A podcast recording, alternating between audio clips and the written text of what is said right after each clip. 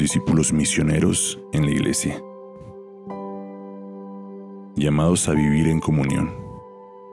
Jesús, al inicio de su ministerio, elige a los doce para vivir en comunión con Él. Para favorecer la comunión y evaluar la misión, Jesús les pide, vengan ustedes solos a un lugar deshabitado para descansar un poco. En otras oportunidades, se encontrará con ellos para explicarles el misterio del reino. De la misma manera se comporta con el grupo de los 72 discípulos. Al parecer, el encuentro a solas indica que Jesús quiere hablarles al corazón. Hoy, también el encuentro de los discípulos con Jesús en la intimidad es indispensable para alimentar la vida comunitaria y la actividad misionera. Los discípulos de Jesús están llamados a vivir en comunión con el Padre y con su Hijo muerto y resucitado, en la comunión en el Espíritu Santo. El misterio de la Trinidad es la fuente, el modelo y la meta del misterio de la Iglesia, un pueblo reunido por la unidad del Padre, del Hijo y del Espíritu Santo, llamada en Cristo como un sacramento o signo e instrumento de la íntima unión con Dios y de la unidad de todo el género humano. La comunión de los fieles y de las iglesias particulares en el pueblo de Dios se sustenta en la comunión con la Trinidad. La vocación al discipulado misionero es convocación a la comunión en su iglesia. No hay discipulado sin comunión. Ante la tentación muy presente en la cultura actual de ser cristianos sin iglesia, y las nuevas búsquedas espirituales individualistas, afirmamos que la fe en Jesucristo nos llegó a través de la comunidad eclesial y ella nos da una familia, la familia universal de Dios en la Iglesia Católica. La fe nos libera del aislamiento del yo porque nos lleva a la comunión. Esto significa que una dimensión constitutiva del acontecimiento cristiano es la pertenencia a una comunidad concreta, en la que podamos vivir una experiencia permanente de discipulado y de comunión con los sucesores de los apóstoles y con el Papa. Al recibir la fe y el bautismo, los cristianos acogemos la acción del Espíritu Santo que lleva a confesar a Jesús como Hijo de Dios y a llamar a Dios Abba, todos los bautizados y bautizadas de América Latina y el Caribe, a través del sacerdocio común del pueblo de Dios. Estamos llamados a vivir y transmitir la comunión con la Trinidad, pues la evangelización es un llamado a la participación de la comunión trinitaria. Al igual que las primeras comunidades de cristianos, Hoy nos reunimos asiduamente para escuchar la enseñanza de los apóstoles, vivir unidos y participar en la fracción del pan y en las oraciones. La comunión de la iglesia se nutre con el pan de la palabra de Dios y con el pan del cuerpo de Cristo. La Eucaristía, participación de todos en el mismo pan de vida y en el mismo cáliz de salvación, nos hace miembros del mismo cuerpo. Ella es fuente y culmen de la vida cristiana, su expresión más perfecta y el alimento de la vida en comunión. En la Eucaristía se nutren las nuevas relaciones evangélicas que surgen de ser hijos e hijas del Padre y hermanos y hermanas en Cristo. La Iglesia, que la celebra, es casa y escuela de comunión, donde los discípulos comparten la misma fe, esperanza y amor al servicio de la misión evangelizadora. La Iglesia, como comunidad de amor, está llamada a reflejar la gloria del amor de Dios que es comunión y así atraer a las personas y a los pueblos hacia Cristo. En el ejercicio de la unidad querida por Jesús, los hombres y mujeres de nuestro tiempo se sienten convocados y recorren la hermosa aventura de la fe. Que también ellos vivan unidos a nosotros para que el mundo crea. La iglesia crece no por proselitismo, sino por atracción, como Cristo atrae todo así con la fuerza de su amor. La iglesia atrae cuando vive en comunión, pues los discípulos de Jesús serán reconocidos si se aman los unos a los otros como Él nos amó. La iglesia peregrina vive anticipadamente la belleza del amor que se realizará al final de los tiempos en la perfecta comunión con Dios y los hombres. Su riqueza consiste en vivir ya en este tiempo la comunión de los santos, es decir, la comunión en los bienes divinos entre todos los miembros de la Iglesia, en particular entre los que peregrinan y los que ya gozan de la gloria.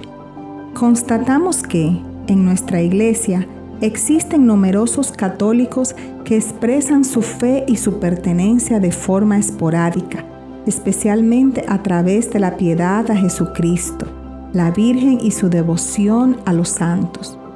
Los invitamos a profundizar su fe y a participar más plenamente en la vida de la Iglesia, recordándoles que, en virtud del bautismo, están llamados a ser discípulos y misioneros de Jesucristo. La Iglesia es comunión en el amor. Esta es su esencia y el signo por la cual está llamada a ser reconocida como seguidora de Cristo y servidora de la humanidad. El nuevo mandamiento es lo que une a los discípulos entre sí, reconociéndose como hermanos y hermanas, obedientes al mismo Maestro, miembros unidos a la misma cabeza y, por ello, llamados a cuidarse los unos a los otros.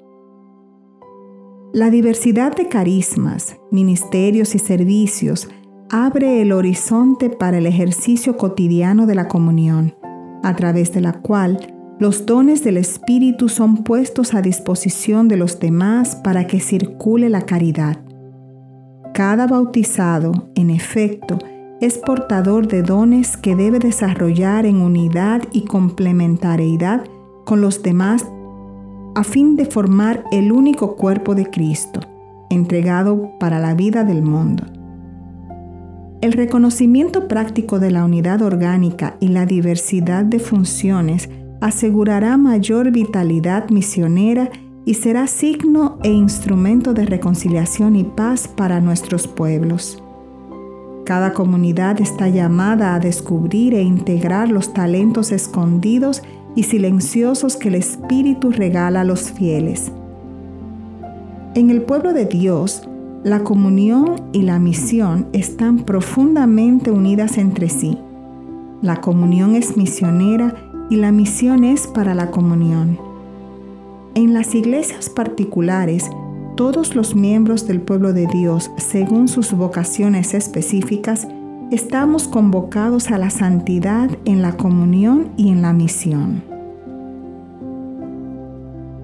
Lugares eclesiales para la comunión. La diócesis, lugar privilegiado de la comunión. La vida en comunidad es esencial a la vocación cristiana. El discipulado y la misión siempre suponen la pertenencia a una comunidad. Dios no quiso salvarnos aisladamente, sino formando un pueblo. Este es un aspecto que distingue la vivencia de la vocación cristiana de un simple sentimiento religioso individual. Por eso, la experiencia de fe siempre se vive en una iglesia particular. Reunida y alimentada por la palabra y la Eucaristía, la Iglesia Católica existe y se manifiesta en cada iglesia particular en comunión con el obispo de Roma. Esta es, como la afirma el concilio, una porción del pueblo de Dios confiada a un obispo para que la apaciente con su presbiterio. La iglesia particular es totalmente iglesia, pero no es toda la iglesia. Es la realización concreta del misterio de la Iglesia Universal en un determinado lugar y tiempo. Para ello, ella debe estar en comunión con las otras iglesias particulares y bajo el pastoreo supremo del Papa, obispo de Roma, que preside todas las iglesias. La maduración en el seguimiento de Jesús y la pasión por anunciarlo requieren que la iglesia particular se renueve constantemente en su vida y ardor misionero. Solo así puede ser, para todos los bautizados, casa y escuela de comunión, de participación y solidaridad. En su realidad social concreta, el discípulo hace la experiencia del encuentro con Jesucristo vivo, madura su vocación cristiana, descubre la riqueza y la gracia de ser misionero y anuncia la palabra con alegría. La diócesis, en todas sus comunidades y estructuras, está llamada a ser una comunidad misionera. Cada diócesis necesita robustecer su conciencia misionera, saliendo al encuentro de quienes aún no creen en Cristo en el ámbito de su propio territorio y responder adecuadamente a los grandes problemas de la sociedad en la cual está inserta. Pero también, con espíritu materno, está llamada a salir en busca de todos los bautizados que no participan en la vida de las comunidades cristianas. La diócesis, presidida por el obispo, es el primer ámbito de la comunión y la misión. Ella debe impulsar y conducir una acción pastoral orgánica renovada y vigorosa, de manera que la variedad de carismas, ministerios, servicios y organizaciones se orienten en un mismo proyecto misionero para comunicar vida en el propio territorio. Este proyecto, que surge de un camino de variada participación, hace posible la pastoral orgánica, capaz de dar respuesta a los nuevos desafíos. Porque un proyecto solo es eficiente si cada comunidad cristiana, cada parroquia, cada comunidad educativa, cada comunidad de vida consagrada, cada asociación o movimiento y cada pequeña comunidad se insertan activamente en la pastoral orgánica de cada diócesis. Cada uno está llamado a evangelizar de un modo armónico e integrado en el proyecto pastoral de la diócesis. La parroquia, comunidad de comunidades. Entre las comunidades eclesiales en las que viven y se forman los discípulos misioneros de Jesucristo, sobresalen las parroquias. Ellas son células vivas de la iglesia y el lugar privilegiado en el que la mayoría de los fieles tienen una experiencia concreta de Cristo y la comunión eclesial. Están llamadas a ser casas y escuelas de comunión.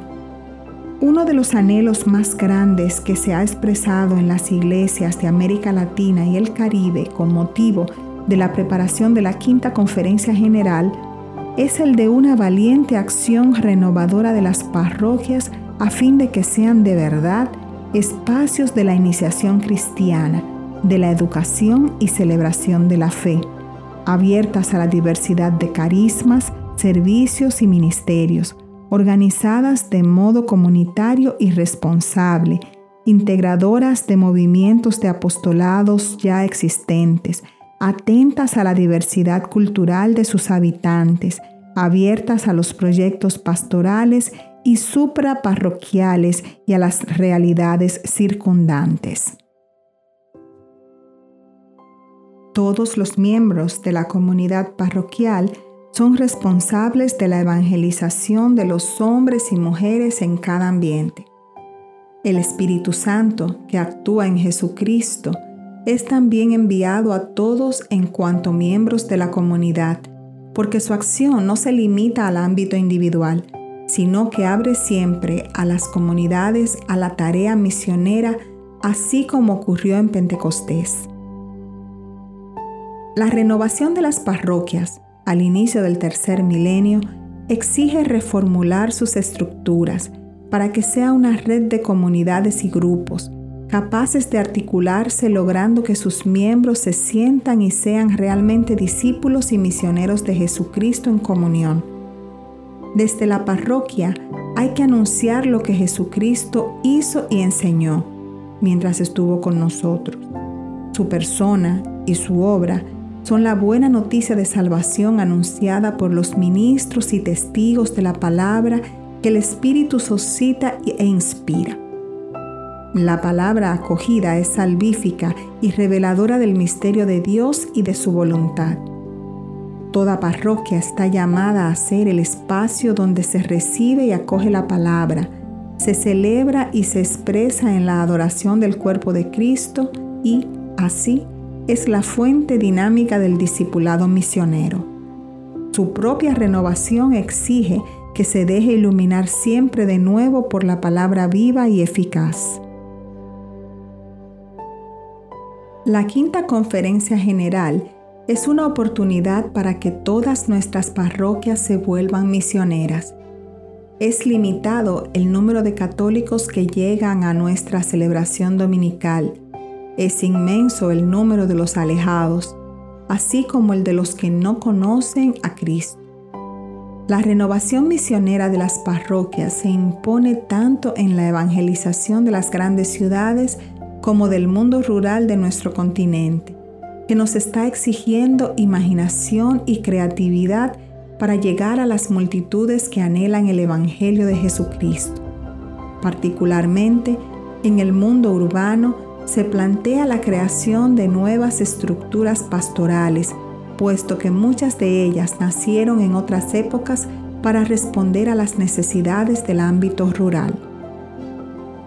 Los mejores esfuerzos de las parroquias en este inicio del tercer milenio deben estar en la convocatoria y en la formación de laicos misioneros. Solamente a través de la multiplicación de ellos podremos llegar a responder a las exigencias misioneras del momento actual. También es importante recordar que el campo específico de la actividad evangelizadora laical es el complejo mundo del trabajo, la cultura, las ciencias y las artes, la política, los medios de comunicación y la economía, así como los ámbitos de la familia, la educación, la vida profesional, sobre todo en los contextos donde la iglesia se hace presente solamente por ellos. Siguiendo el ejemplo de la primera comunidad cristiana, la comunidad parroquial se reúne para partir el pan de la palabra y de la Eucaristía, y perseverar en la catequesis, en la vida sacramental y la práctica de la caridad. En la celebración eucarística, ella renueva su vida en Cristo. La Eucaristía, en la cual se fortalece la comunidad de los discípulos, es para la parroquia una escuela de vida cristiana. En ella, juntamente con la adoración eucarística y con la práctica del sacramento de la reconciliación para acercarse dignamente a comulgar, se preparan sus miembros en orden de dar frutos permanentes de caridad, reconciliación y justicia para la vida del mundo. La Eucaristía, puente y culmen de la vida cristiana, hace que nuestras parroquias sean siempre comunidades eucarísticas que viven sacramentalmente el encuentro con Cristo Salvador ellas también celebran con alegría en el bautismo la incorporación de un nuevo miembro a Cristo y a su cuerpo que es la iglesia. En la confirmación, la perfección del carácter bautismal y el fortalecimiento de la penitencia eclesial y de la madurez apostólica. En la penitencia o reconciliación, la conversión que todos necesitamos para combatir el pecado que nos hace incoherentes con los compromisos bautismales. En la unción de los enfermos, el sentido evangélico de los miembros de la comunidad, seriamente enfermos o en peligro de muerte. En el sacramento del orden, el don del ministerio apostólico que sigue ejerciéndose en la iglesia para el servicio pastoral de todos los fieles. Y en el matrimonio, el amor esponsal, que como gracia de Dios germina y crece hasta la madurez haciendo efectiva en la vida cotidiana la donación total que mutuamente se hicieron al casarse. La Eucaristía, signo de la unidad con todos, que prolonga y hace presente el misterio del Hijo de Dios hecho hombre, nos plantea la exigencia de una evangelización integral. La inmensa mayoría de los católicos de nuestro continente viven bajo el flagelo de la pobreza. Esta tiene diversas expresiones, económica, física, espiritual, moral, etc. Si Jesús vino para que todos tengamos vida en plenitud, la parroquia tiene la hermosa ocasión de responder a las grandes necesidades de nuestros pueblos. Para ello, tiene que seguir el camino de Jesús y llegar a ser buena samaritana como Él. Cada parroquia debe llegar a concretar en signos solidarios su compromiso social en los diversos medios en que ella se mueve, con toda la imaginación de la caridad. No se puede ser ajena a los grandes sufrimientos que vive la mayoría de nuestra gente y que, con mucha frecuencia, son pobrezas escondidas. Toda auténtica misión unifica la preocupación por la dimensión trascendente del ser humano y por todas sus necesidades concretas, para que todos alcancen la plenitud que Jesucristo ofrece. Benedicto XVI nos recuerda que el amor a la Eucaristía lleva también a apreciar cada vez más el sacramento de la reconciliación. Vivimos en una cultura marcada por un fuerte relativismo y una pérdida del sentido del pecado que nos lleva a olvidar la necesidad del sacramento de la reconciliación para acercarnos dignamente a recibir la Eucaristía. Como pastores, Estamos llamados a fomentar la confesión frecuente. Invitamos a nuestros presbíteros a dedicar tiempo suficiente para ofrecer el sacramento de la reconciliación con celo pastoral y entrañas de misericordia, a preparar dignamente los lugares de la celebración, de manera que sean expresión del significado de este sacramento. Igualmente, Pedimos a nuestros fieles valorar este regalo maravilloso de Dios y acercarse a Él para renovar la gracia bautismal y vivir con mayor autenticidad la llamada de Jesús a ser sus discípulos y misioneros. Nosotros, obispos y presbíteros, ministros de la reconciliación, estamos llamados a vivir de manera particular la intimidad con el Maestro somos conscientes de nuestra debilidad y de la necesidad de ser purificados por la gracia del sacramento que se nos ofrece para identificarnos cada vez más con Cristo, buen pastor y misionero del Padre. A la vez, con plena disponibilidad, tenemos la alegría de ser ministros de la reconciliación también nosotros que hemos de acercarnos frecuentemente en un camino penitencial al sacramento de la reconciliación.